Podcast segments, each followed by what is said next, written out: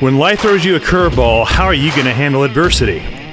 Welcome to the Fearless Mindset Podcast, where you're about to go on a journey as I interview security, business, and entertainment leaders on what it takes to stay fearless. I'm your host, Mark Ludlow, and enjoy today's episode. Good afternoon. This is Mark Ludlow. You're on the Fearless Mindset Podcast, and we have your friend Thomas here, who is a good friend of yours, and he brought you guys in. And you know our backgrounds, and I just so you know, to create a storyline, I just had Chris Harris on. He spent 25 years on the border, and we're talking about the cartel and stuff. And Thomas said, "Hey, yeah, let's bring in my buddies that were in the cartel, and we just want to hear your kind of a little story, background on what you guys did, and."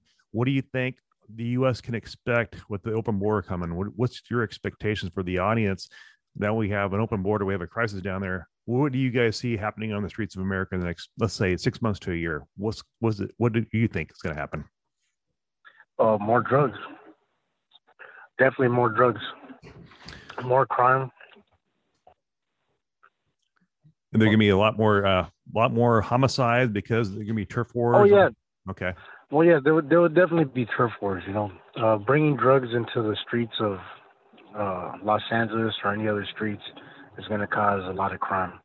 And with that is going to come murders, extortions. You're going to have more prostitution. So it's not good at all. And you say prostitution. Are we going to see more child sex trafficking coming in? Because of the prostitution, that's big money. I hear you probably know more about that. Well, yeah, I don't know. As far as that, I've never got into that, so I can't speak on that. You know, but you know, just the prostitution itself. You know, with the cartels and the street gangs, it's just not all about the cartels, but the street gangs get involved because now they're making money, and they're hiring these street gangs to do hits. Wow. Now, what was your role when you were in the gangs? What was your roles in there, and what did that look like? I mean, were you in fear for your life daily, or what did that look like? Oh yeah, well, so you get desensitized to fear. You know, I was involved with the Mexican Mafia, and I was a shot caller. So I was a shot caller in prisons, and I was a shot caller on the streets. And every day, you never knew if you were going to come home. But living in fear, you couldn't do that. You know, you get desensitized to everything that goes on around you because there's times where you might have to kill your best friend, you know, and you can't have no mercy.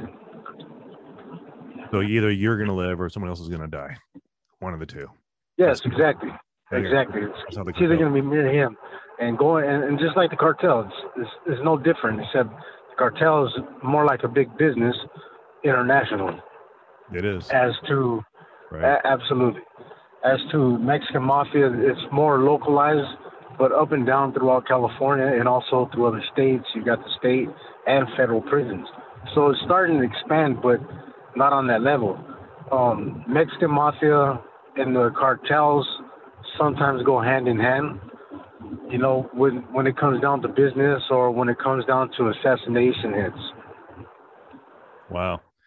And those assassination attempts are typically given a green lit on different people that are refusing to pay extortion money or rent or whatever, those business exchanges. Yeah, absolutely. Yeah. Yeah, they get green lit or green lighted, you know, because they fail to pay. They don't want to, or they get caught with the drugs. They're telling. Let me see. There's just many. There's a variety of different reasons. Sure. A lot of reasons. And it doesn't take much. You just might have an up-and-coming who just doesn't like you from a previous argument that you had, and now he's in that power. He finds a way to get you hit, and it's done. No questions asked. So it's just a matter of point of a finger, look, and it's done. Yeah, that's pretty insane. Just pointing the finger, be like, yeah, he's out. I'm wondering with... What was it? Because we know that you're, I'll let you introduce yourself first. And so go ahead and if you can tell us a little bit about your background and why you got into this and why you got out. Okay. So, I grew up in a good family. You know, I got I got family on both sides of the law, on the good side and the bad side. Those who work for law enforcement, those who work for the Correctional Department of Corrections, and those who reside in Department of Corrections. You know, it was the choices that I made. I started off when I was probably about 10 years old, hanging around with just kids, you know, throwing rocks at cars. Things escalated. I had friends who were in gangs. I got involved with the gangs because of my friend. You know, I used to kick back with him a lot. He was a couple of years older. I was easily influenced. I had a lack of education. And these were the decisions that I made. Also had, you know, I had family that would tell me, hey, don't do that, but I didn't listen. You know, I was involved in a lot of shootings. Back then it was drive-bys, a lot of beatings of other gang members. I ended up in prison, and then in prison, that's when I got introduced to the prison gang, which was Mexican Mafia. And it all started with, you know, you had to earn their trust. They need to know who you are. You know, I was only 17 years old in prison. You know, so I was in a man's world, literally, knew nothing about. And I'm gonna be honest, I was scared. At that time, there was fear. You know, until, you know, they started taking me under their wing. And, you know, taught me all the ways, how to talk, how to live in prison. Things you do, things you don't do. And I started off with, you know, here's a knife, here's drugs, transport it, carry it, take it. You know, little things like that escalated because they want to see if they can trust you. They'll, some of my lessons in prisons were I was taking in knife fights.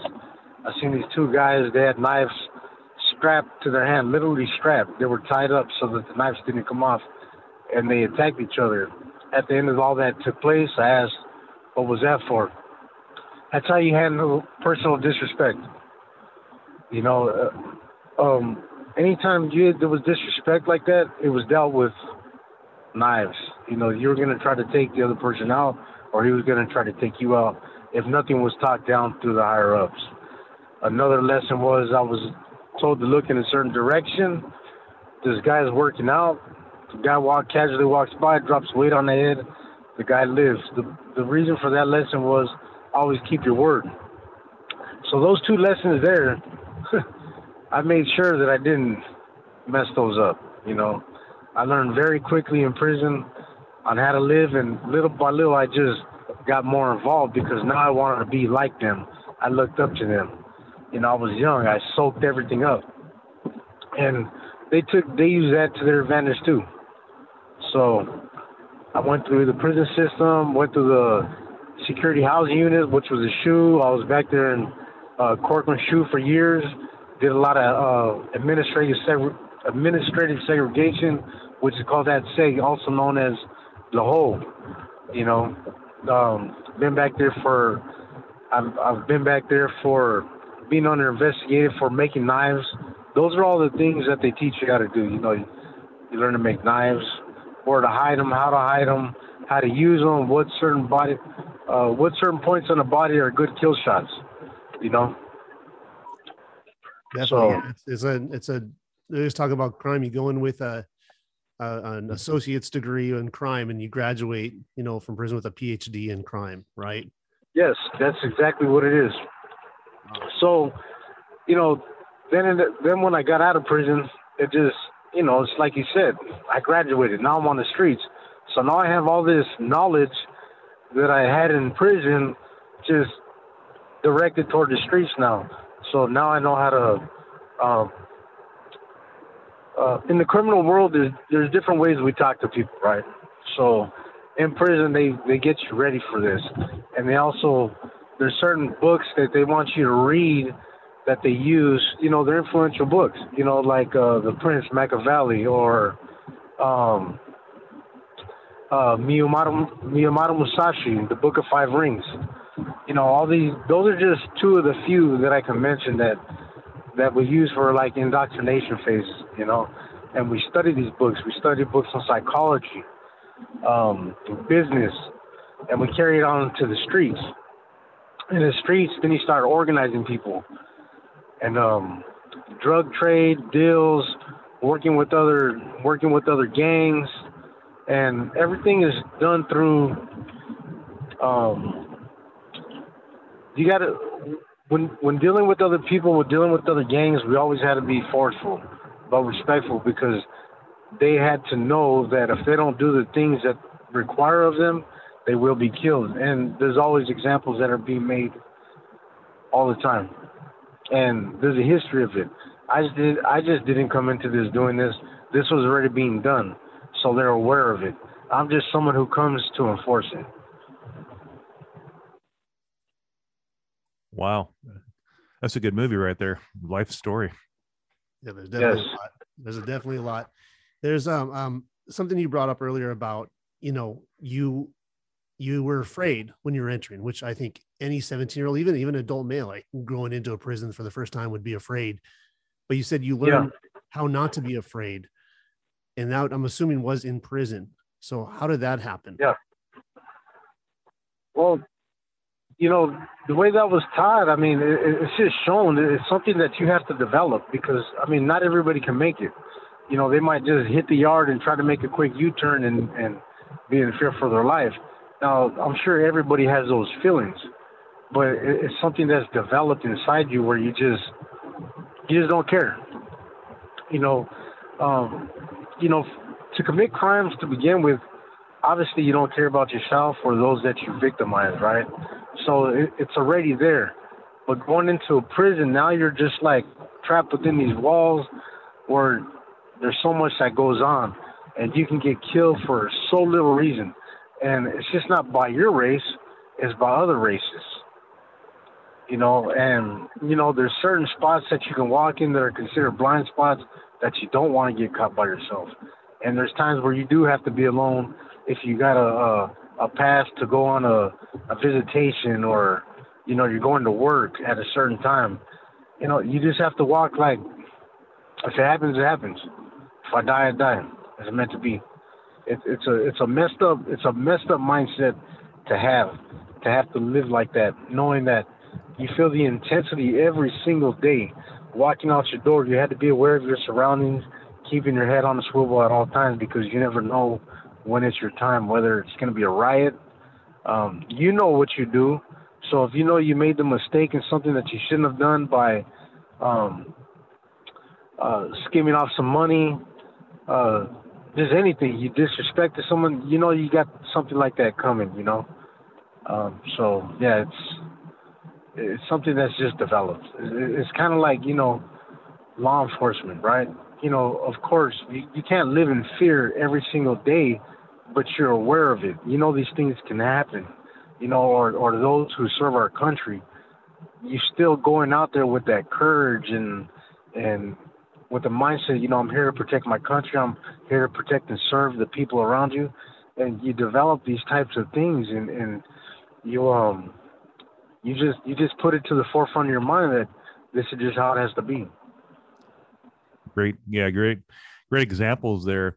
And from, being that I had Chris Harris on not too long ago, I'm curious, what are your thoughts? What are the weakest points in the U.S. border has in, A, you know, the drug distribution channels and being attacked? Is there, I hear people wondering, well, the cartel is going to attack U.S. soil, but I think from what I'm hearing is the cartel is more concerned about making their money off their drugs than in doing a full blown invasion in the U.S. soil. I don't think that's not going to happen. I think there's a lot of conspiracy theorists about that. What are your thoughts? I don't think it would ever be a full blown. I mean, the border crossings has been going on since ages. Right. You know, and it's always been about drugs. It's always been about drugs. This is where they make all their money. Right. You know, the drugs just been coming in through the borders, through our oceans, through just the California borders. No one ever mentions Canada too.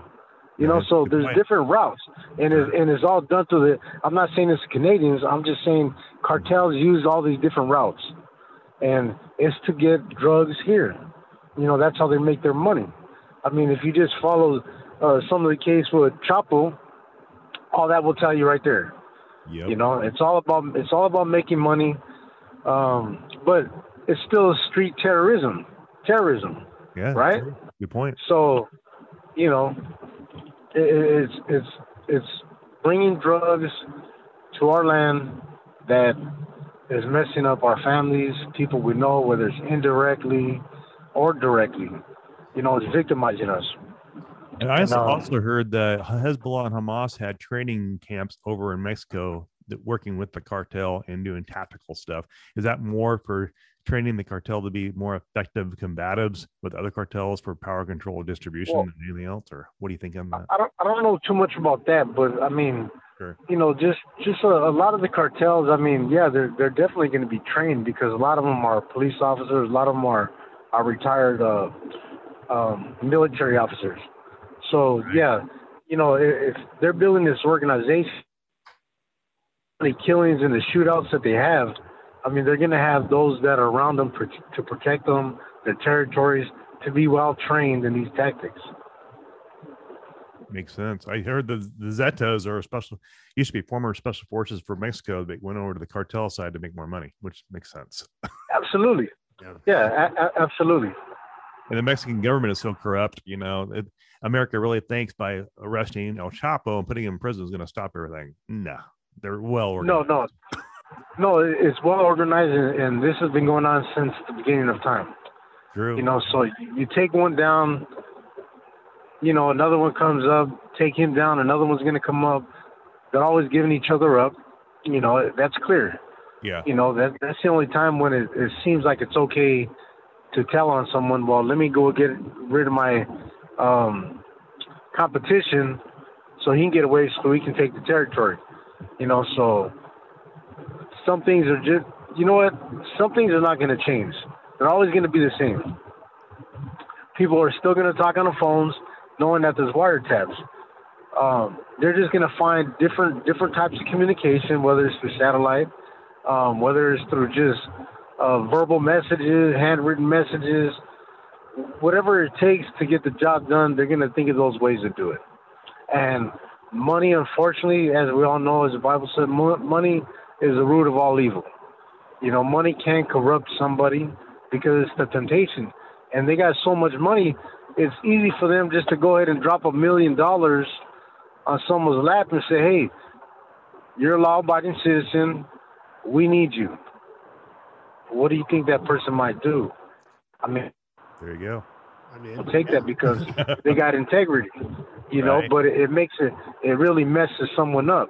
If they're down in the dumps, they might be doing their research. Mm-hmm. You know, they're not dumb. These organizations are not dumb. These street gangs are not dumb. These prison gangs they're not, I mean, they're dumb. I mean, they're dumb in a sense as far as like they continue to do the same thing. They'll talk on the phones. They'll do all these things and not care. But when it comes to knowing how to attack a person in a sense of, he's down in the dumps or she's down in the dumps, this is how we can utilize this. You know, so they prey on the weakness. As far as closing a border, I mean, that's something that's going to be hard because they're not only going over the border, they're not going through the border, but they also go under the border. Right. You know, so, you know, to maintain all that, I mean, eventually everything gets caught, but how much do you think has been going through? How much drugs you think has been going through, or how many times you think a person who is a terrorist that have came through the border, you know? So all these things are to be concerned about. Can they be prevented? I think the United States is doing everything that they possibly can to prevent it. You know, it's just that these criminals, these organizations are always going to find other ways of doing it. And especially if they're, go ahead. I was going to say, on that note, you said, you know, how a lot of the governments are trying to really stop and curb drugs and putting up bigger fences, but there's always ways around it. If someone was, say, like you and your position and your experience and your firsthand knowledge, what would you do if you were in charge to go ahead and stop the flow? Like, what would you do if you had that power, that ability to do? What do you think would be a good option or viable option to go ahead and at least deter or slow it to a snail's pace of drug flow or trafficking or whatnot? Well, it's definitely going to cost more money, you know, as far as for the government to shell out to put more focus on certain areas of the border because it's vast, you know, and these criminal organizations, they're thinking of everything. I think that, you know, if they were to get more people involved with the Mexican side, which is going to be hard because you really don't know who to trust. You know, I mean, I'm sure there's people over there, but I don't think it's a lot of people that the United States has over there that they can trust. It's very few, you know, but they do need to work hand in hand, and they do, and they do. But at the same time, it's kind of like on the Mexican side, it might be more for a show and tell rather than, you know, really mean business of what they're doing. Okay, well, let's take that a step further now and incorporate the cartels and the Mexican Mafia in U.S. penitentiaries. No, I know back in the day they weren't, I think we call them the Border Brothers, if I'm not mistaken. Yes. They weren't necessarily part of the same organization. There's business going on, but not full compliance. So when you have, say, a cartel member or hitman or whatever in a U.S. prison, how does that work with the Mexican Mafia? How is there protection? Is there fees paid? Is there, you know, it's like, well, this guy's a rival cartel that's not doing business with our gang of the Mexican Mafia, so we're going to go ahead and execute him? Or how does that work? Well, it all depends. It all depends. You know, I mean, if there's a cartel member there and I see him, I'm going to want to know who he is. We're going to talk. Let's work. Let's do business. You know, so it's not a matter of him coming saying, hey, I'm going to pay you this much. Unless he's real older, you know, yeah, he might say, hey, I need some of this to watch over me. I got these other people over here on this side that I don't necessarily get along with. If they have the chance, they'd probably take me out.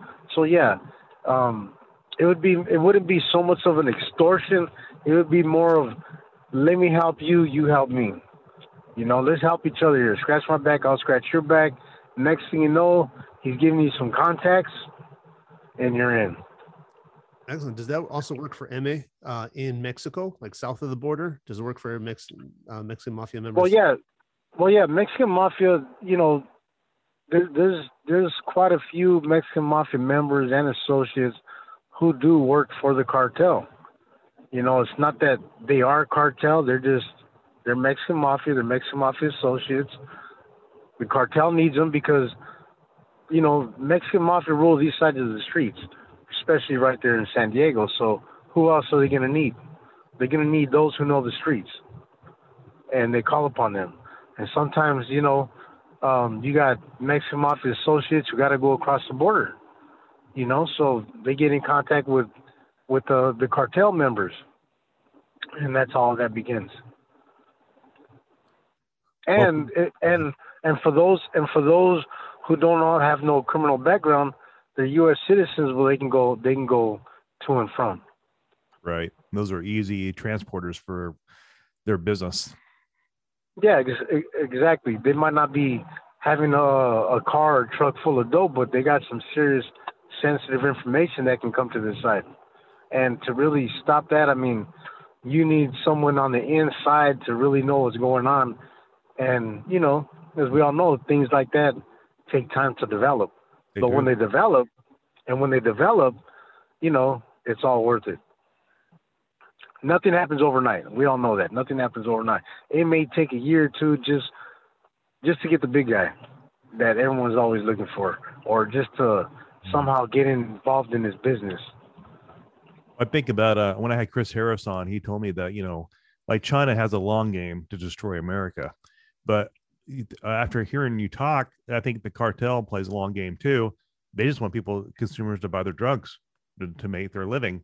And they're not forcing anybody to buy the drugs. People just want the drugs. They want the coke, and they want the whatever you guys are, or whatever they're selling to the end user, which is America. And America, right, either they're not going to be a consumer of it, and it'll shut it down. But obviously, like you said, this has been going on for how many years now? And I remember the Bush Reagan, he tried to shut it down, and it didn't work. And like Todd said, or not Todd, but Chris Harris said that, you know, China now using this more synthetic stuff, they're shipping to the cartel, and the cartel shipping. Oh, absolutely. And so, yeah, We're rewarding China still. We know they're doing this stuff, and yet we reward them. And they're trying to kill us. Yeah. And Cordoba, well, we'll be your distribution channel. You just pay us. And what do they care? You know, you're, and then people don't realize when I was in the Marine Corps, you know, I got exposure in South America and knowing how they live, and the cartel is giving them, paving the roads, setting up utility grids and giving them water. I'm like, of course you're going to support the cartel because they're like a charity organization helping you live a better life. And they offer you a couple $100 to go shoot somebody. You've never seen that kind of money before in your life. It's a matter of survival of the fittest. And Americans don't understand that concept because we live in a bubble. And if you're, you know, a 12-year-old kid and a cartel member goes, hey, go shoot that guy. Here's $100, you know, American dollars. Yeah. Of course we're going to do it because that's survival. They don't know anything different. They've seen war and chaos. And so in a psychological standpoint, yeah, Mexico is probably dangerous in Afghanistan and Iraq because that's just a way to survive. That's human instinct. Right. It doesn't mean they're immoral or anything. They're just trying to live day to day and eat something. That's it's just survival, the Maslow hierarchy of thinking. And that's psychology 101. Right. And I know everybody beats up on, you know, all these people coming up. Well, if I was from Nicaragua, Venezuela and all that, I'd be coming up at the border too to hop that fence. I want freedom. I want that taste because my life right now sucks. I live in a war zone. Yeah. I mean, and not everybody that comes across the border is criminals, right? Right. You know, you know, so, I mean, that's not to fault them. I mean, we got a better country. This is the land of the free.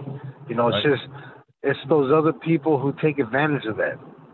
Yeah. You know, and that's that criminals, you know, organizations, and it's kind of hard to weed out. It is. That's the messed up thing. It's kind of hard to weed out. Now, how long were you a shot caller for when you were in? How many years did that go for? I mean, was that? Oh, that went for quite a few years. That definitely went for quite a few years. For about at least 15 years. Here in Los Angeles. About a good 15. Yes. Okay. Yes. So that one must have been living on the edge of your seat every day, knowing someone's watching you. Oh yeah, no, definitely. Like a team of bodyguards protecting you because you are the shot caller. Oh, you know what? In certain situations, yeah, you would, especially like county jails, right? Okay. In county jails, you know, people knew who the shot caller were, so obviously, you know, you cut the head off the snake, right? Yeah. So why not go for the shot caller? So yeah, you would always have people around you, especially now with since they opened up the security housing units, you got Mexican Mafia on general population yards, you know. So yeah, they have bodyguards, but even with bodyguards, you know, they use tactics to get them away so they can get killed, and that's what happens, you know. But yeah, especially you know on the streets it's much more wide open too. You know, it can come from anywhere. And like I said, you can't live in fear. It was just, I've been called one time where they said, hey, you know, keep in mind, I have my own vehicle, you know, I have my own house. And, you know, a Mexican Mafia member calls me and says, hey, I'm going to have, you know, my soldiers come pick you up so you can take them to the spot. And I'm thinking, and myself, I got my car, I can take my own self to the spot. They can follow me, or I can give them directions, you know. And, you know, you cannot show no cowardice. You know, that could be my last day, you know, but I said, okay, you know, but, you know, that day I worried about, okay, if I'm going to get killed, I don't want to get killed in front of my house. So when my wife walks out, she's going to see me laying dead. So I walked down the block and also had a gun. I had a gun. So that moment was very heightened. You know, it was, I felt it and I was ready for it. You know, I walked into it knowing that it can possibly happen, but I'm not going to go down with the fight. I'm going to go down with the fight, you know? And they picked me up. First thing, you know, I get in the car, and part of the rules are if they got guns, they got to let you know. And that's the first thing they said. You know, the Mexican Mafia member told me to let you know that we got guns in the car. If we get caught or pulled over, it's on us. I told him, thank you. Wow. Did I let them know I had a gun? Absolutely not. You know? Absolutely not. Right. You know, so, and we went to our destination, everything was fine, but it's those things that you have in the back of your mind is just going to be the day, you know, and you're being called to that day. I've been in their shoes too, where I had to go pick people up, knock on the door and say, you got to come with us because this Mexican Mafia member wants to see you. And what does the guy do? He says, okay. He could have went to his room. He could have had a gun on him and just thought automatically that, oh, these guys are going to kill me, and he could have just killed us, you know. But, you know, you feel that you're bulletproof. You know, you don't care, and it shows like you're macho and you got all this false sense of pride and nothing's going to happen to you, and you just got this mindset that if it happens, it happens, you know. Definitely the fearless mindset. That's exactly what we're talking about. Yeah. Right. Yeah. Wow. You definitely got to have a fearless mindset. Yeah, that is insane. From fearless and being Frank Mir, UFC, two-time UFC world champion, to Tom Brady, to just to live day by day as a shot caller in the cartel Mexican Mafia. And how many kills do you have under your? I don't know if you want to go into that. We'll keep that off record. Yeah, that's what's known. You know? Yeah. Let's keep that off record. Yeah. We don't. So need, it's a garbage. You know, it's a life. It's a messed up life to live, and you know. But what I do want to say to all this is that, you know what? Right. I do feel sorry for all the things that I've done. You know, because I victimized a lot of people. Wow. You know, and that's you know. That affected me a lot. So when you talk about a change, I had to really get into myself to be like, you know, what am I doing? Because that spiritual transition? Was yes, absolutely. Spiritual transitions. I mean, there was things leading up to it, like, you know, the death of my father, the birth of my daughter, knowing that if I ever want to make it out of prison, you know, I got to change my lifestyle, you know. I had a drug habit. So all these things were messing me up, you know, and I was taught to think a certain way. So that's embedded in your mind. So now you got to change your mindset. You got to change the way you think. Now you got to have compassion as to when before I didn't care. I had no compassion on myself or anybody, you know? So, you know, I just want the record to be clear on that. You know, I'm not here to say, oh, I did this or we did this and this is what I know. You know, I victimized a lot of people, and for that, I'm sorry. You know, I truly am. Was this the reason why you ended up leaving Lime? Yes, absolutely. I wanted a better life. I didn't want to victimize anymore. I wanted to give back. You know, I wanted to right my wrongs. So that's most important. We were talking and about even if, huh? No, go ahead, please. Even if I didn't make it out of prison, you know. I was a lifer, so I had to go to the parole board. And, you know, one of the hardest prayers that I said to God was, if it's meant for me to spend the rest of my life in prison and to serve you here, then I'm willing to do that. And thank God, by the grace of God, and only by the grace of God, I'm out here today. Wow. Yeah. I'm speechless. Which isn't very often. That's amazing. Yeah. And we were discussing something similar in a previous episode where, you know, a lot of guys who are looking to get into like executive protection and bodyguard and stuff. And, you know, once you have that family, once your priorities change, once you want a better life, not only for your spouse, but primarily your children, not so much yourself, you got to make those changes. And it happens on both sides of the fence. It happens on the good side, the bad side. It happens, you know, and what's exactly what you said is, you're like, hey, I can serve the rest of my life serving God's purpose in prison and penitentiary. Yeah. If you see fit. However, I'll serve better for my kids, my daughter, my wife, everything. I'll serve that better out in public and being with them. And so you made those necessary changes, but you still, if I'm not mistaken, you still have that fearless mindset. That doesn't go away, correct? Well, yeah. I mean, I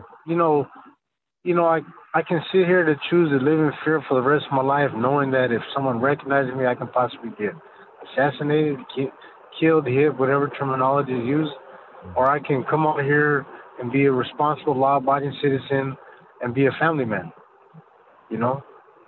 Were you happy you got out and made that move and, you know, found the Lord in prison and made that conversion to Christ. And what was that experience like for you emotionally, knowing you're going to psychologically lead the cartel in the prison, and once you made that conversion and the acceptance of your that relationship, what was that like for you?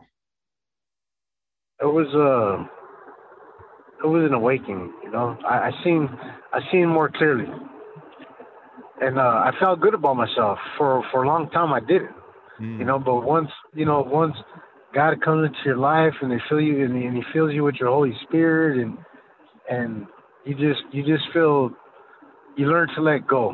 You know, once you ask for forgiveness, then you got to let it go. You can't continue to hold on to that, because that's what the enemy wants, right? That's what the devil wants. He wants to keep you there. He wants you to feel you're no good. You can't ever come back from this. The things you've done. No, you've been forgiven. And now it's just to move forward and not to make those same mistakes twice. You know, give back to the community in any way that you possibly can. And this is one of my ways that I'm giving back. You know, and not only that, but if it's someone, a family member that I can counsel, give advice, suggestion, or just a random stranger on the street and just give a kind word. You know, these are all things that are that I feel are the will of God. You know, we got to show love, right? You know, to our neighbors. Amen. So, yeah. You know, I have a friend by the name of Nico Hill. Was his name in the underground fighting world was Nico the Dragon Hill, 45 credits in Hollywood. And he does prison ministries in prisons. Have you heard of that name out there? Nico Hill? No, I've never heard of Nico Hill. David Hill also. He goes by David Hill on Facebook. Yeah. And he does actually prison ministries out there. I know. I saw him, met him in West Hollywood like 8 years ago when he was meffed out. And he was actually the cartel or somebody was using him as a shot caller and taking care of their business, because he was a former underground fighter, professional fighter. If you looked him up on YouTube, you find him everywhere on YouTube. Okay. But yeah, that's quite the powerful testimony. I mean, I wasn't expecting to hear that. It's exactly the words right out of my mouth. I wasn't expecting this conversation to go this route, but it's very inspiring at the same time. So what are your words of wisdom for those guys in the cartel and the gangs? That is there anything better than this? I don't want to be shooting people and killing people the rest of my life. And is there hope? What is your message to those people listening on this, that or maybe in a gang? You know, there is hope, and don't be afraid to ask for help. You know, and most of all, if you're gonna change, you want to change for yourself. You know, don't do it for anybody else but yourself. You have to do it. You have to want to do it for yourself, and know that, you know, it's not too late. It's never too late to change. Doesn't matter how old you are, you can do it. God is with you. All you got to do is call out to Him. You will be accepted, and just live your life. Don't live it for anybody else. Live it for yourself. When you get yourself together, then you're able to help others. Now, did you find some sort of spiritual, supernatural power when you made that conversion in prison? What gave you that strength out of nowhere? What happened there? Well, you know, I don't think it was like a supernatural power to call it that. I mean, I was just filled with peace. I felt content. I felt happy. You know, it's just something that just washes over you. For me, it was just something. It was the Holy Spirit. That's what I know it to be. Outstanding. Yeah, that's very true words. Very few people ever get that chance to feel that way. But like you had mentioned before, you hadn't been happy for many, many years, and that was the time you felt it. It's like when you're, confined, when you're behind walls, and when you're in fear for your life every day in a confined space where you can't escape, you can't leave the state, you can't, jump in your car and take off because you're afraid. But it takes something like that to go ahead and finally give you peace, and to bring you the peace, and to change your whole life, and now leading others to go ahead and leave as well, and do the right. So you don't have to be afraid. Yeah, you know, because that life, you're gonna end up dead living that life. You know, you're gonna end up dead. There's no doubt about it. Continue to live that life. You're gonna spend the rest of your life. Still there? I think we got a bad connection or something. Test. Okay, yes, I'm here. There you are. Okay. So now, okay, what are you doing with your life now? You're out of prison, you're with your family and living, you're being a productive citizen. And now sometimes you have like a Christian walk, you're really heavily probably involved with God and church and stuff. What does that, what does your life look like now past gang and Mexican cartel stuff? It looks 110% better. There you go. You know, I'm living life. I'm enjoying it. You know, it's the little things that I didn't get to do that I get to do now. You know, I got arrested when I was 16 years old. I went to prison when I was 17. I spent a total of 30 years in prison.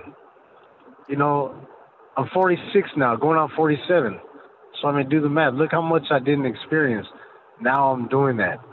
You know, so even if it's just to go to a Dodger game, Universal Studios, City Walk, Magic Mountain, the beach, you know, just being with family. You know, it's such a blessing. It's such a blessing, you know. And I just thank God every day for everything that I have. It's because of Him, you know. And it's a wonderful thing. It really is. And to have family and friends support of me and surrounding me is the best thing ever. Well, I started this podcast, I'll be honest with you, I wasn't sure what I was getting into.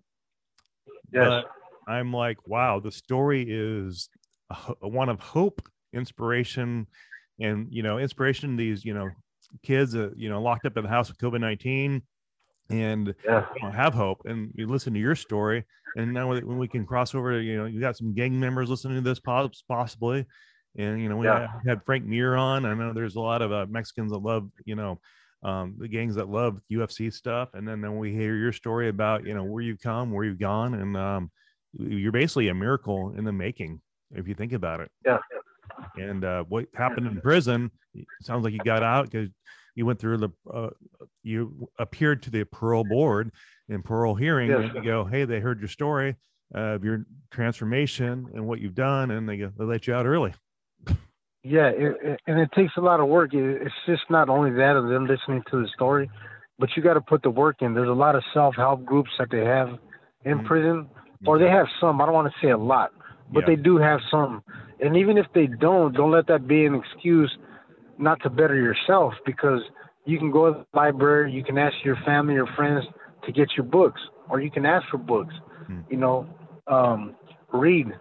It's most important. Rehabilitation is key. You know, you can't put it on the system to rehabilitate you. You got to rehabilitate yourself. Would you say that is the number one piece of advice you can give somebody who's incarcerated right now is to absolutely take the initiative, you know? And I understand, you know what, it's hard in prison. You know what I mean? There's nothing easy about living in prison because everything that goes on, you see people get killed, you see people kill themselves, you have family dying that you cannot be with. And all these are stressors, you know, all those are stressors. These are the good things to get you depressed. Then there's drugs, and then your circle of influence, you know, but you have to really take a step back. And this is where it takes courage to take a step back. All the courage that you had to live the life of being a gang member, a cartel member, a shot caller, whatever it is, all that focus that you had into that, focus it into turning yourself around, because you can do it. It's so important. It's so important to just don't care what other people think. Do it for yourself, because you're doing it for the right reasons. If they're truly your friends, which you know they're not, this is something that they would want you to do. Definitely. It sounds like, I know a lot of the experience that you guys have on the street, you and reading those books, Master Manipulators, How to Influence People, all those types of reading materials, Miyamoto Musashi's Five Rings. You have to be a master manipulator on the streets and in the prison as well. You do. Incarceration. Absolutely. It sounds like you're saying you have to manipulate yourself to be the better person. You have to change yourself, and you have to build it up that way. Yeah, because you know what, you what you do to yourself when you have this mindset of the way you used to live, and you know, you're taught that whoever's not like you is a, you know, piece of crap. They're no good. You know, that's the bottom of the barrel. You know, they make you feel so little, so you live with that, that I can't be like that. Because if I'm going to be like that, they're going to call me a punk, or they're going to call me all these different names. So you start believing that. So you have to get into yourself. And like you said, you do have to manipulate yourself into that sense. But you're doing it for the good. You're not doing it for the bad. You're not trying to get over on anybody. You know, who doesn't want longevity in their life? Who doesn't want to get out of prison? But no, if you want to get out of prison and you want to get out that lifestyle, then you have to make those changes. Those are necessary steps that a person has to take in their life. To think positive, to do good, to treat others right. Now, what kind of influence has, you know, did you become a Christian in prison? Is that what happened? You said you found God and all that. What does life look like now? How is that involved in your life presently? Oh man, it's so good. It's so good. When I have the time, I attend church when I'm not working, you know, or I watch it on YouTube. You know, I go to my church. It's on YouTube. If I miss it on a certain night, I can catch it there. Got it. I still have my Bible. I still remember my verses. You know, there's a couple of verses that I cite every morning. You know, that just keeps me grounded, and being thankful to God. Let me tell you. Okay. Cause me to hear your loving kindness in the morning, for in you do I trust. Cause me to know the way in which I should walk, for I lift up my soul to you. Give ear to my words, O Lord. Consider my meditation. Give heed to the voice of my cry, my King and my God. For to you I will pray. My voice you shall hear in the morning. I shall direct at you, and I will look up. Wow. Those verses right there from Psalms just stay with me, and it helps me throughout my days. And even if it's not the morning, you know, I'll say it for the afternoon or for the night in our Father's prayer. And, you know, I'm not perfect. I might cuss or I might do something, but, you know, I ask for forgiveness because I can't hold on to that. You know, you know, no one's perfect. You know, we're all sinners in some ways, you know, so. Did you find the ability to forgive yourself through, of course, what Christ did for you, the ability to forgive your past and move forward? Was that the key for you? Yes, that's a key. For me, yeah, that's definitely a key. That's definitely a key, because I'm not proud of anything that I've done wrong in my past. I was harmful to others. Wow. Well, this show went a different direction. I'm like, oh, well, okay, wow. I think it went better than we ever expected. Yeah, I'm like, just hearing the passion in your voice, the conviction in your voice, the passion and inspiration and the hope in your voice tells the audience that there is hope out there. Even if you're in crime, if you're in the cartel, or, you know, you're a kid and dealing with, you know, PTSD issues with the military, that it doesn't matter what walk of life you are. Everybody needs hope. Everybody needs that gift of knowing where they're heading. And I can hear it in your voice that your life has dramatically changed. Yes, it has. And when I asked you about how many kills did you have, I'm like, wait a minute, that's not a proper question to ask somebody that's made a life change. So I apologize for that. Oh, no, I understand. I get it. And now I'm just thrilled that we didn't go there, because I didn't realize I opened up a new can of worms of your new life, which gives you inspiration and hope of being with your family and having God in your life. And it's just, absolutely, you're basically a walking miracle. Yes, yes, absolutely. And there's plenty of miracles out there, right? You know, we just don't know about, and they're up and coming miracles, right? Wow. Well, that I don't want to take too much of your time. I'm glad you came on, because this was not what I was expecting. This is 1,000 times better. It just went really good, and I mean, there's some information out there. You gave some insights on what's going on in the world, but just having hope for the future, and, you know, knowing where you stand and your value and your belief system, that's crucial in living life. Absolutely. Yeah. Anytime. I enjoyed the time. Thank you for giving me the opportunity to speak to you. I appreciate it very much. Sleepy, we appreciate it. Thank you so much. And we'll be in contact soon. Thank you. All right. Thanks for coming on the show. Thanks for your time. All right. God bless you. Have a good day. Bless you too. Thank you. All right. Bye. And that is a wrap, folks, on the Fearless Mindset Podcast. And thanks for joining us. And we'll talk to you all soon. I was not expecting that. So thank you. When life throws you a curveball, how are you going to handle adversity? Welcome to the Fearless Mindset Podcast, where you're about to go on a journey as I interview security, business, and entertainment leaders on what it takes to stay fearless. I'm your host, Mark Ludlow, and enjoy today's episode.